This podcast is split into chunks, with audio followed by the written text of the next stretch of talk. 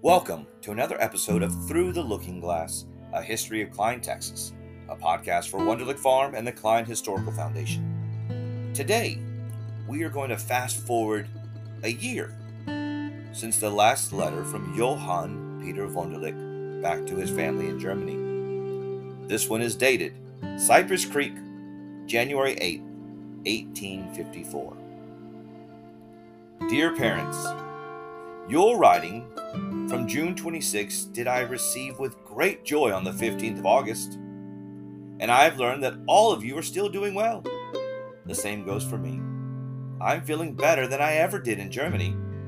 I also got your letter written on the 5th of September, which you had sent with Johannes Schindler from Holzhausen. It got here January 2nd.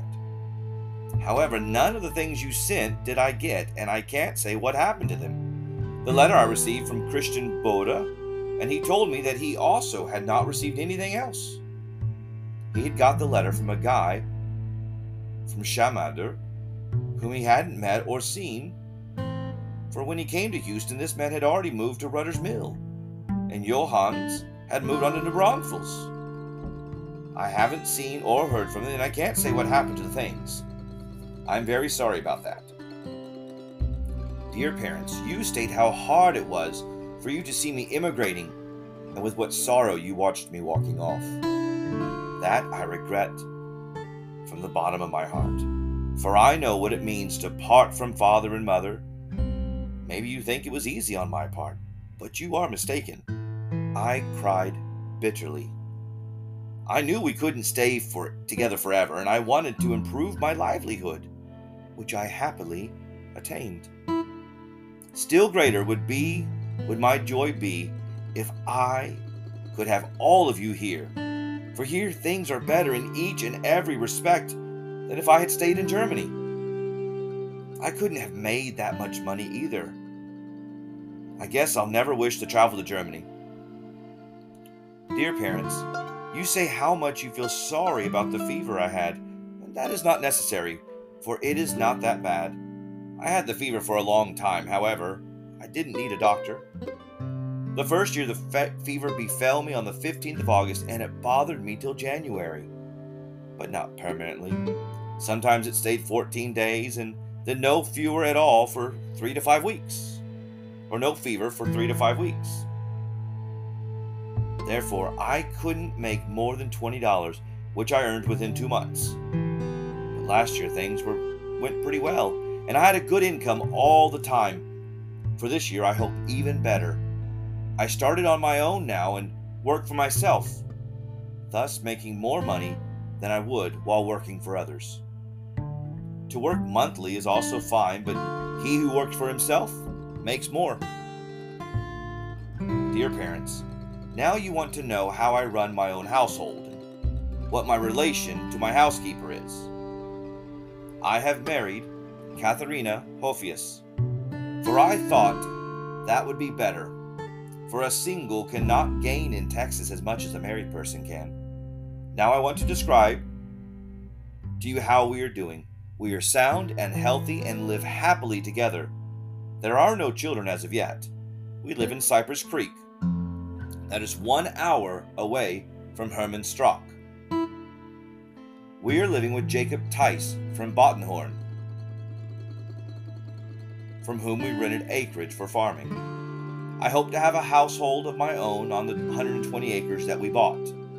There's already a house on this homestead, but we can't live there yet, because first a fence must be built. I hope to be done with that this autumn. We have started on it already. We bought the acreage for $175 and have to pay for it in 2 installments within 2 years. I hope to make that easily. We bought a horse for $45 as well as household goods and provisions. We are not in want of anything. The harvest has been quite good, and everything has also a good price. A bushel of corn is $1. 100 weight of cotton is $10. One man can till in 1 year 350 bushels of corn and 1,000 pounds of cotton, if he has some help at picking cotton. Hermann Strack and all his family are doing fine and make good business. Magdalena Hofius is also fresh and healthy and now works in Houston. She had often fever last year in contrast to her first year.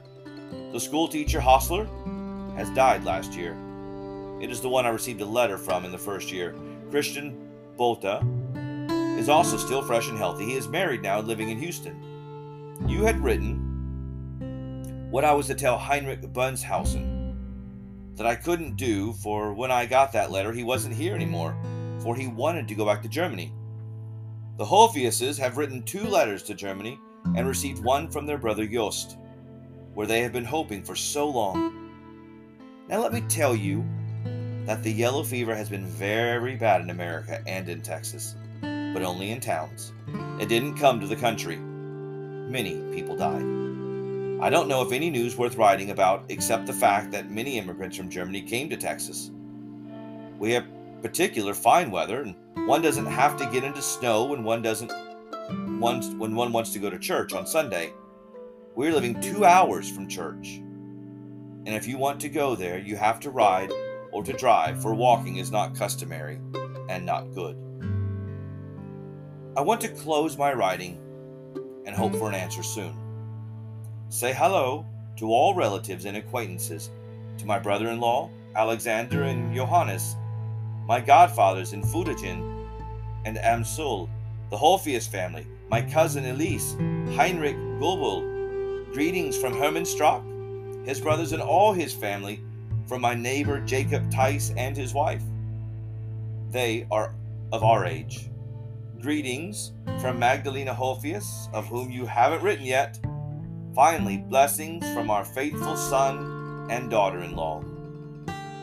Peter Wunderlich, write as soon as possible.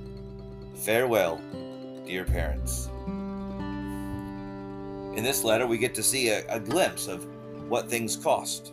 Buying 120 acres for $175, a horse for $45, working for himself now on land that he purchased from Jacob Tice. Heinrich Bunzhausen would later marry Magdalena Hofius, the sister to Johann's wife. And we get to see that he wants to put his parents' mind at ease, that immigrating was hard, but oh so worth it.